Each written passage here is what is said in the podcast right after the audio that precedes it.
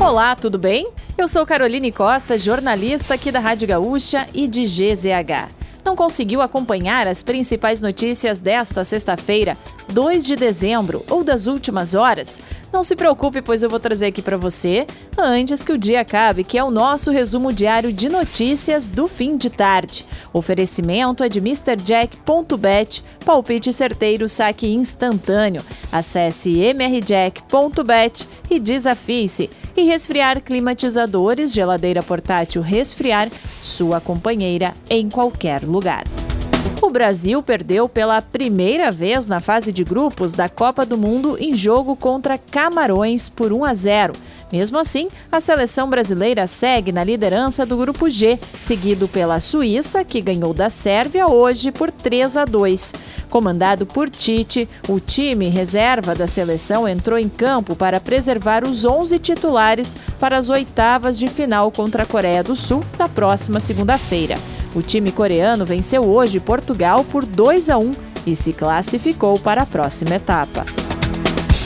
Ainda sobre a Copa, o Uruguai venceu o time de Gana nesta sexta-feira, mas foi eliminado da competição devido ao saldo de gols do Grupo H.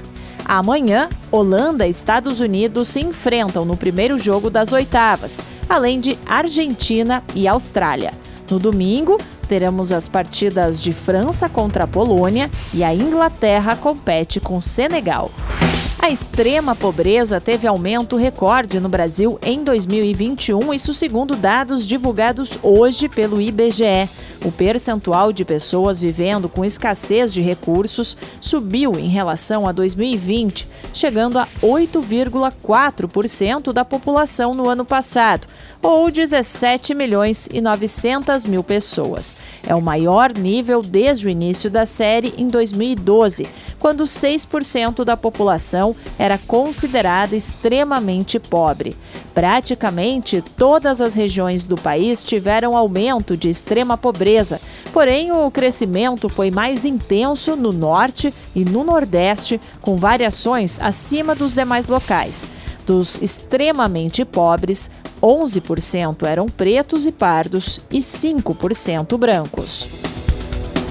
A polícia prendeu nesta manhã, de forma preventiva, o filho de dona de floricultura assassinada em Estância Velha. Silvia Regina Coelho Brito, de 50 anos, foi encontrada morta dentro do próprio estabelecimento no dia 22 de novembro.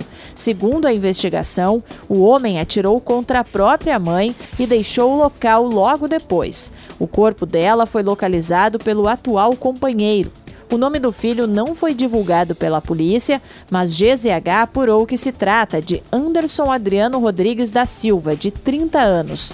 Ao longo dos últimos dias, a polícia conseguiu obter imagens de câmeras de segurança, depoimentos de testemunhas, informações em aparelhos celulares e apreendeu uma arma.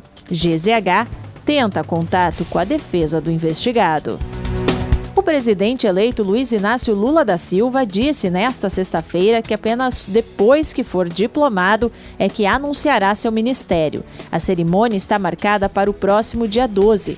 Lula disse que não escolheu todos os ministros ainda e que está conversando com todas as forças políticas, inclusive as que não o apoiaram na campanha, mas que têm importância no Congresso Nacional.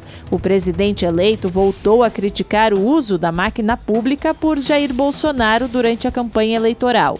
Por falar em Bolsonaro, o presidente terá direito à aposentadoria parlamentar de mais de 30 mil reais por mês, isso segundo o ato publicado no Diário Oficial da União desta sexta-feira. A aposentadoria foi concedida pelo presidente da Câmara dos Deputados, Arthur Lira. Para fechar o nosso resumo de notícias, antes que o dia acabe, tem a previsão do tempo. O fim de semana será marcado pelo predomínio da chuva em todo o Rio Grande do Sul. No sábado, deve chover forte em todas as regiões gaúchas.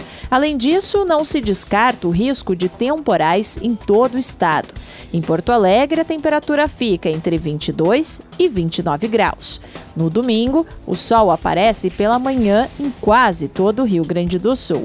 No entanto, a instabilidade deverá marcar presença no período da tarde. Se quiser saber mais sobre algum desses assuntos e muitos outros, além dos nossos colunistas, áudios, vídeos, é só acessar gzh.com.br ou o aplicativo de GZH. Segunda, a gente volta aqui antes que o dia acabe. Até lá, bom fim de semana!